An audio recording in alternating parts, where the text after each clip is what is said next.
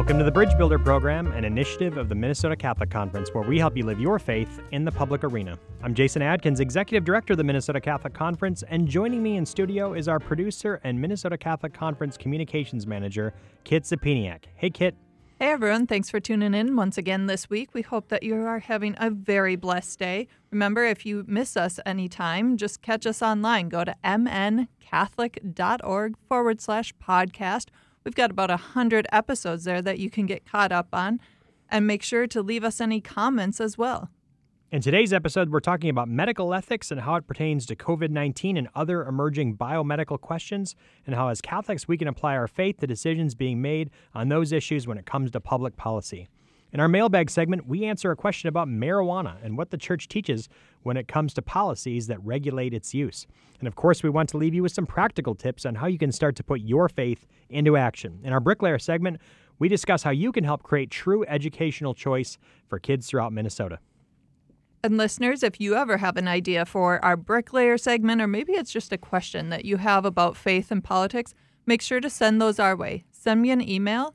That email address is show at mncatholic.org. We're now blessed to be joined on the line by Lewis Brown. Lewis is Executive Director of Christ Medicus, and he's going to share a little bit more about what Christ Medicus is and its mission. Lewis is a graduate of Michigan State University and received his law degree from Howard University School of Law in Washington, D.C. He's served as uh, Associate Director of the Maryland Catholic Conference. He's worked as a congressional staffer on Capitol Hill for a Catholic pro life congressman. He's also helped establish the Catholic Health Care Sharing Option CMF CURO in 2014 and later served as its director until 2017. In 2017, he received a political appointment and joined the U.S. Department of Health and Human Services in Washington, D.C., where he served until 2019. Lewis Brown, welcome to the Bridge Builder program. Thanks for joining us. Thank you for having me. Great to speak with you today. So, a fellow lawyer by training, I hope our listeners don't hold it against us. How did you get interested in focusing on bioethics and healthcare policy? After law school, I had an awakening around the central importance to the, the right to life as the foundation for all the civil and human rights that we enjoy, uh, and seeing that connectivity between uh, the source of those rights, human dignity, and that right to live, and all these other rights that I appreciated, uh, particularly that we fought for through the civil rights movement, galvanized my interest in healthcare, which was already there, but it really increased my interest in healthcare and the importance of that in protecting that human dignity from conception to natural death. So you really see the right to life movement as a civil rights movement?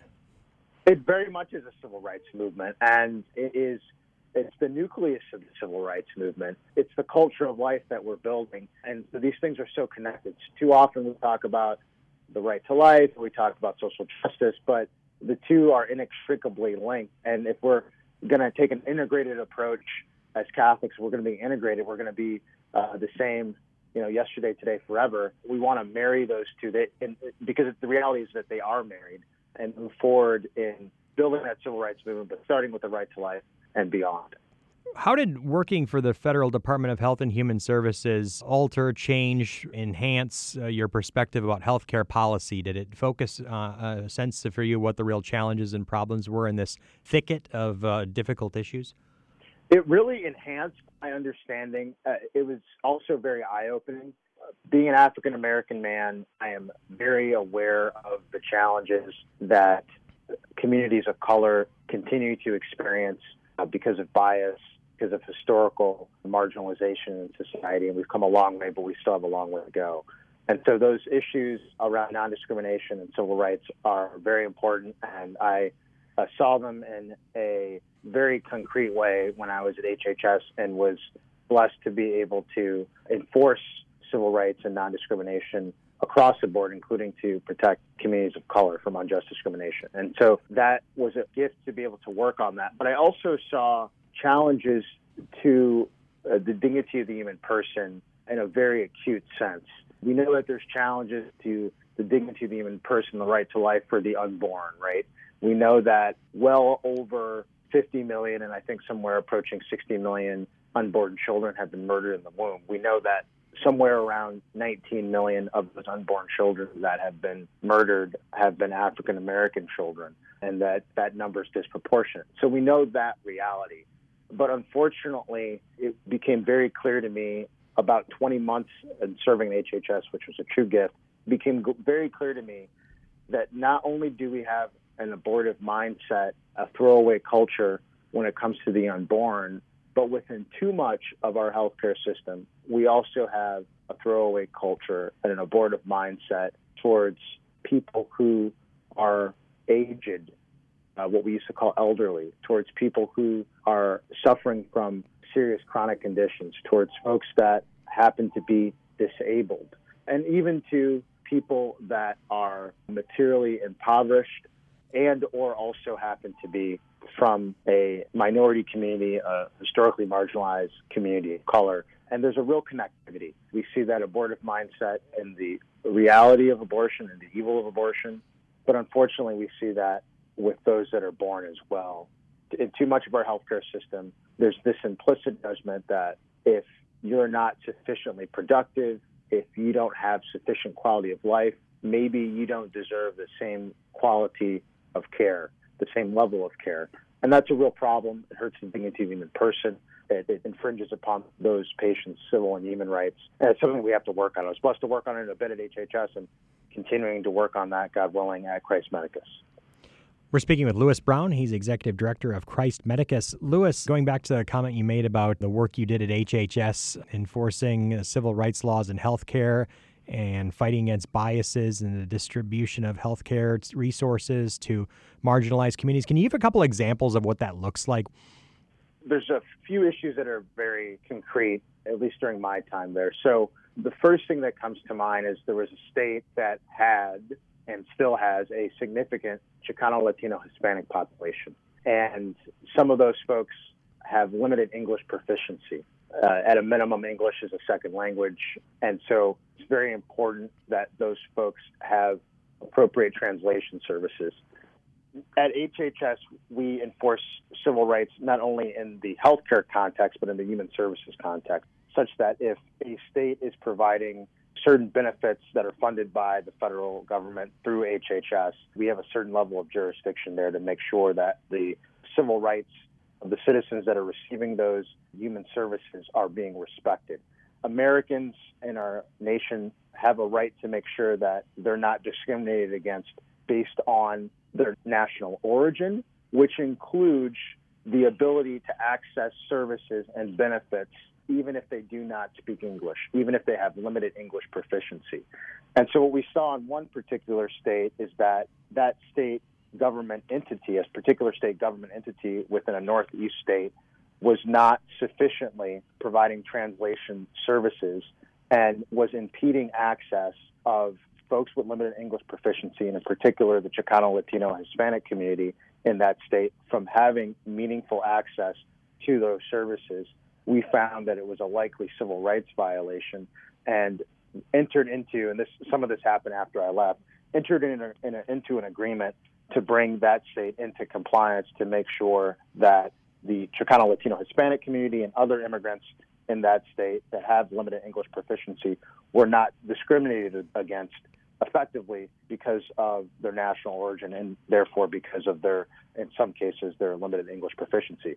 That sounds like a small deal, but when you have hundreds and potentially thousands of people that aren't having appropriate access to human service benefits or that have really vital aspects of the social safety net cut off to them and are experiencing discrimination in that way, it's a serious problem that really impacts lives. And that's something we have to work on. And it's also unacceptable, Jason, in states where you have a, a significant immigrant population for a state not to be providing meaningful access to those benefits, not translating documents and providing translation services. So it sounds like a small thing, but it's very significant. It's very meaningful in the lives of folks that are working hard but trying to have access to the benefits that we provide as a society. Indeed. Thanks for thanks for fleshing that out for us and making that concrete and practical and, and the real tangible way. You're absolutely correct that if you can't access healthcare, human services because of language barriers, that can have significant impacts on your life. Can we talk a little bit more, Lewis, about racial disparities in healthcare? That's an increasing conversation today. Sure. What do you think are some of the source of those sources of those disparities? I think racial disparities is, is definitely an issue. It's important that we think about this with a Catholic mind, with the mind of Christ, and not with the mind of the world. But I think racial disparities is very much an issue. There's a couple issues here, and some of these things became more clear because of COVID and the public health crisis. But first, in too many parts of the country, whether, and particularly I can speak to the African American community in different parts of the United States, which is not monolithic and which is very diverse. In too many parts of the United States, African Americans don't have sufficient access to medical care, particularly primary care. And the beauty of primary care is that it access to a primary care where you have a relationship with a doctor who's investing in you and your family's medical care and really your health and wellness among other things that can help increase one's overall quality of life, one's overall health. There's a there's a level of unequal access to medical care just in general. You see that also to an extent with hospitals. Sometimes you'll have hospitals that are pulling out of kind of impoverished areas because of struggles with making it financially in that community. So you have historical and present day issues of African Americans having unequal access to medical care whether it's primary care or the care that they might get at a hospital in certain parts of the United States. That's an issue. You also have issues around diet and nutrition. By way of example, over the last 10, 15 years, parts of Washington, D.C., where I've lived, parts of Detroit, where I'm from, neighborhoods that have a heavy black population just don't have access to fresh fruits and vegetables like they should those things together, in addition to pre existing conditions that African Americans have in different parts of the United States, it's not all over the place. And again, we're not a monolithic community.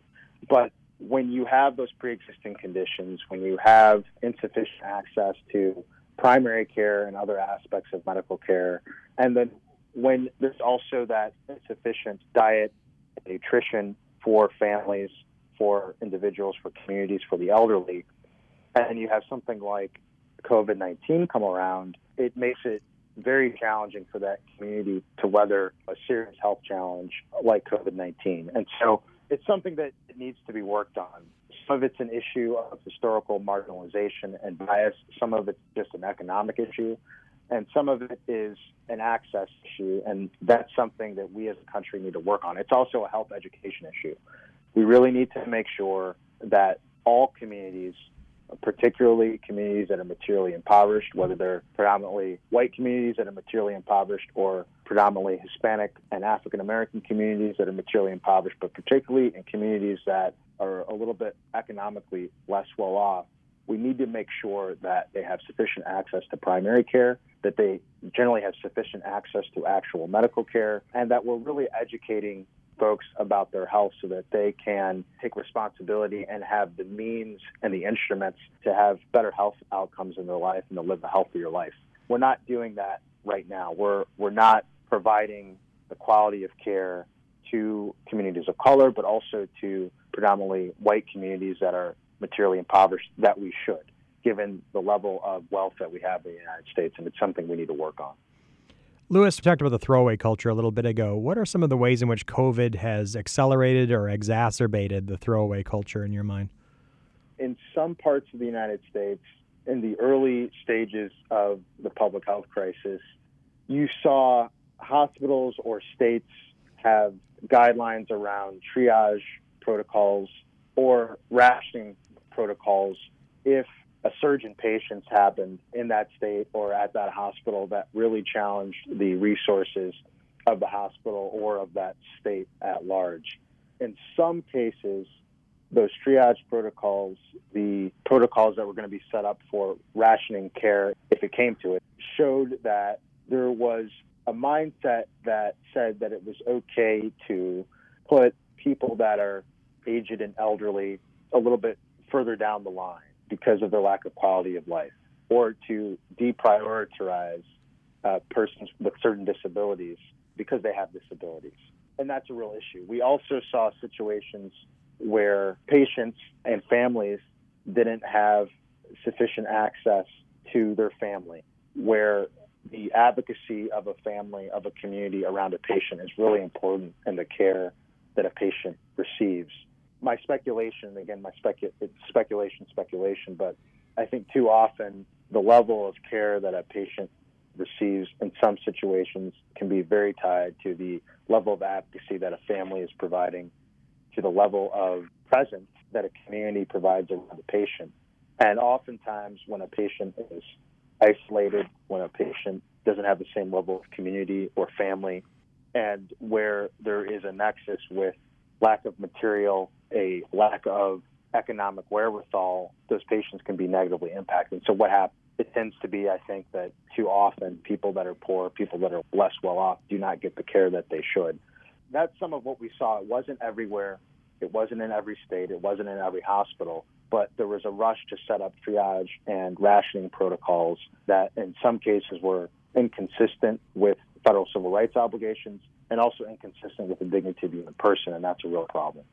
Lewis, a number of states are considering legalizing assisted suicide. A bill's been introduced here in Minnesota to do just that. It seems to me that that assisted suicide and euthanasia are the logical endpoint of the throwaway culture. How might those exacerbate some of the problems you've been talking about uh, with regard to COVID or what it's exposed, and then even getting back to other issues like racial disparities in healthcare, playing it out down the road, what legalizing assisted suicide and making that a normative course of healthcare uh, what do you what do you see the long term effects of that being? I, I can't emphasize enough. We have seen a culture of life over the last effectively 12 months where tens of thousands of first responders, medical doctors, nurses, physicians assistants, other medical professionals risk their lives for their patients. Usually not, probably not knowing their patients and maybe never seeing them again because the patient hopefully will get better and move on. And so the heroism and the self sacrifice and the witness to life that tens of thousands of medical professionals, first responders showed in the United States uh, over the last 12 months has been extraordinary and something that we haven't seen in at least 100 years. And it has to be celebrated and supported. Sure. And it's important also to say that the culture of death isn't everywhere. And in, in, in, in so many of these places across the country where we saw first responders and medical professionals risk their lives for their patients, we saw the culture of life. And so that needs to be celebrated. Indeed. At the same time as we have that beautiful witness over the last 12 months, we also have this ongoing march of too much of our healthcare system and too much of our culture, our popular culture, saying that if you are not productive, if you are not effective, if you do not have what we deem to be sufficient quality of life, that your life is just not as important, that your life just does not equate as much to someone who's healthier and more productive.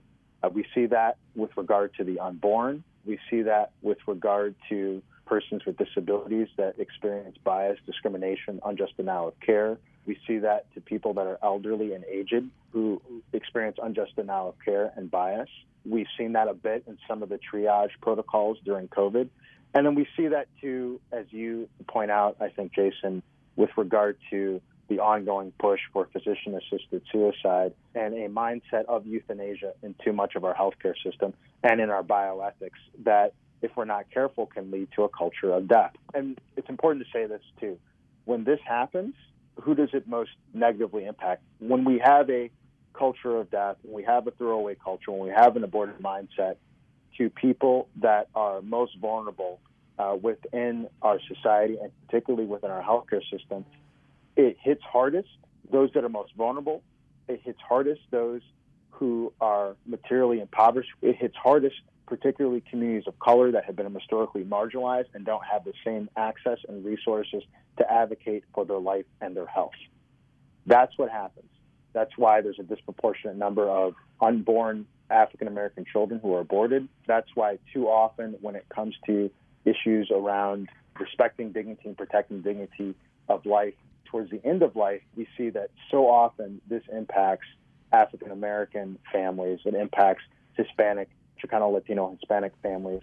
This impacts poor white families in a way that it doesn't impact the rest of the culture. And that's a problem. And it's a justice issue. It's an issue of the right to life of these patients who are more vulnerable. It's an issue of social justice. And that's why we see this need to, what I'm calling a, a need for a rebirth of civil rights across American society, particularly in healthcare, is what we need a rebirth of civil rights, beginning with the unborn, which have to be our preeminent priority, given the devastating impact that abortion has on so many unborn lives and their mothers and their fathers, but also moving into those of us who are born, those of us who are most vulnerable, those of us who are disabled, those of us who are economically disadvantaged, and those of us who are vulnerable to our dignity, our rights, and our health being violated in the healthcare system. We need a new birth of civil rights to protect those who are weak and those who are vulnerable, and not less. If someone's physically weak, it doesn't mean that they're less valuable. That's the whole point. They're just as valuable. And so, in our law, in our bioethics, in our health policy, we need to do a better job of defending and protecting those lives from womb to tomb. Lewis, you said that really well. Protecting the fake right to end your life with the assistance of a physician threatens the actual civil rights and access to health care of the rest mm-hmm. of us, particularly the poor and marginalized. So that's incredibly well said. Lewis, in our in our brief time left, can you tell us about your work with Christ Medicus, the mission of that organization, and what are some of the concrete things you're working on right now? The mission of the Christ Medicus Foundation is to share the love of Jesus Christ in healthcare and to ensure and to make visible and to make concrete the love of God in the experience and in the care that a person or a patient receives and ensure that they experience the love of God, body, mind, and soul. Integrated Catholic healthcare means that we treat and minister and seek to heal the body, the mind, the emotions, and to treat, heal, and minister to the soul. And we do that in three ways. First, we defend and seek to promote the right of medical conscience and religious freedom in healthcare. So much of human advancement in our country, and particularly in healthcare, has come from the moral and religious conviction that we as an individual, that we as a community, that we as a society, that we as doctors, nurses, healthcare policy folks have an obligation to love and to serve the sick. That's where even the concept of public health comes from. We have a moral or religious or ethical conviction that we have to love and serve the poor, the sick, the suffering, the dying. And so protecting that right is absolutely vital to a culture of life in America and to ensuring the dignity of all American citizens within our society. That's our number one objective. Our second objective is to offer pro life options in the marketplace through our healthcare sharing option, CMF Curo, which has several thousand individuals within the United States, and particularly in 45 states. Uh, we have a few thousand individuals within our health sharing option, and we, we're blessed to partner with a wonderful, larger Christian ministry, Samaritan Ministries International.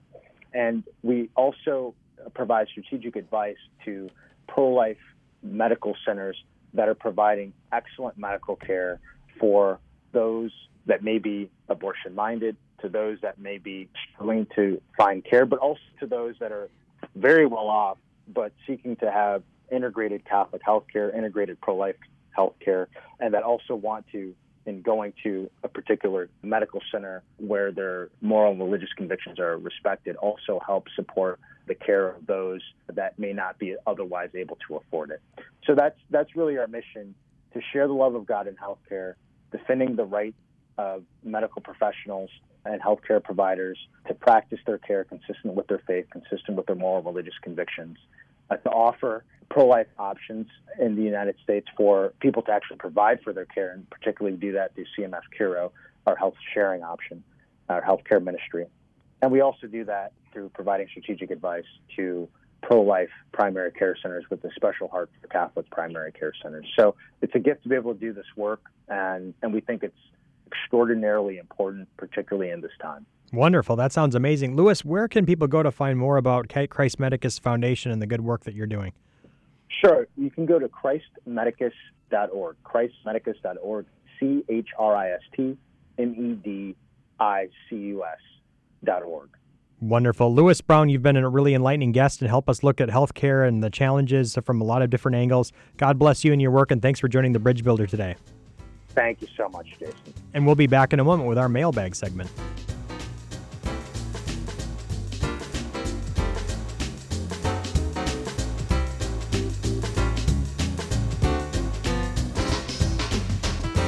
Welcome back to the Bridge Builder, where we help you connect your Catholic faith and public life. I'm Jason Adkins, Executive Director of the Minnesota Catholic Conference, and now it's time to jump into the mailbag to hear what comments and questions you've been sending our way. Kit, what's in this week's mailbag?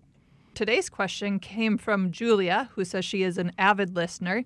She emailed us to ask for further information on church teaching with regard to marijuana. She asked if we could clarify the church's position on decriminalization of marijuana and the use of medical marijuana. She also wants to know should Catholics advocate for decriminalization because of the impact, per se, on families? And separately, is medical marijuana permissible for use in certain diseases where it's shown to be beneficial? That's an excellent question because it gets to the complex nature of the question. As a general rule, people should not use recreational marijuana for moral reasons, most notably because it's harmful and generally doesn't provide medical benefits. And at the same time, we shouldn't legalize its recreational use because of the broader impacts on society. And I'd encourage people to follow our work at mncatholic.org to hear more about why that is our position. The Minnesota Catholic Conference did not take a position when medical marijuana was legalized a few years ago, precisely because the use of uh, marijuana for medicinal purposes, is a medical judgment, we don't have any particular expertise in that area. I would note that the American Cancer Society doesn't agree that medical marijuana is a useful thing, but you have a lot of stories from individuals and people who believe and profess that it provides some use to them. So we stay out of that particular judgment, but we do oppose the legalization of recreational marijuana. What we do know is that the problems created by the illegal dimension of marijuana has created problems for many with law enforcement. And the question is how much criminal penalties should there be for marijuana use? And that is a legitimate question that we need to have more discussions about as a society. Generally speaking, people aren't going to jail for small possession crimes of marijuana, but there is the contact with law enforcement. How much should marijuana be decriminalized? And by decriminalization, we don't necessarily mean there's no penalties. You can have civil penalties or fines, but do we want to put people into the criminal justice system precisely because they possess marijuana? Dealing is a totally different ball of wax, and people who are dealing marijuana on an active basis, particularly in large amounts, no question that should still be criminal and there should be penalties for that. But when it comes to small possession crimes, is putting people through the criminal justice system, creating encounters of many, especially the poor and the vulnerable, with the criminal justice system, is that a productive thing to do? And we're open to conversation about rethinking that and doing it better than has been done in the past, particularly because of its impacts on racial minorities as well.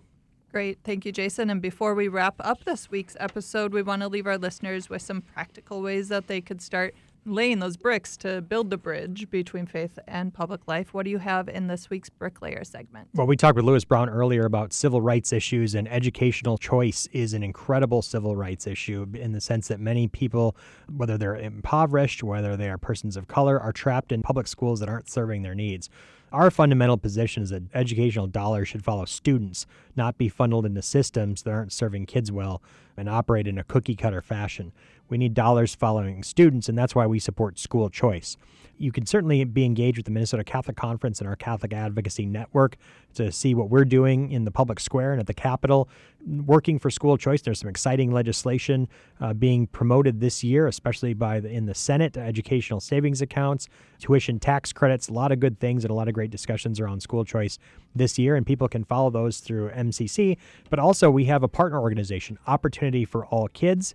That website's oakmn.org. Again, oakmn.org. If you want to be really up to date about what's going on and more opportunities to advocate for school choice, become a member of Oak's Advocacy Network, get engaged through Oak, and be a, on the front end of the school choice movement in Minnesota. Again, that website is oakmn.org.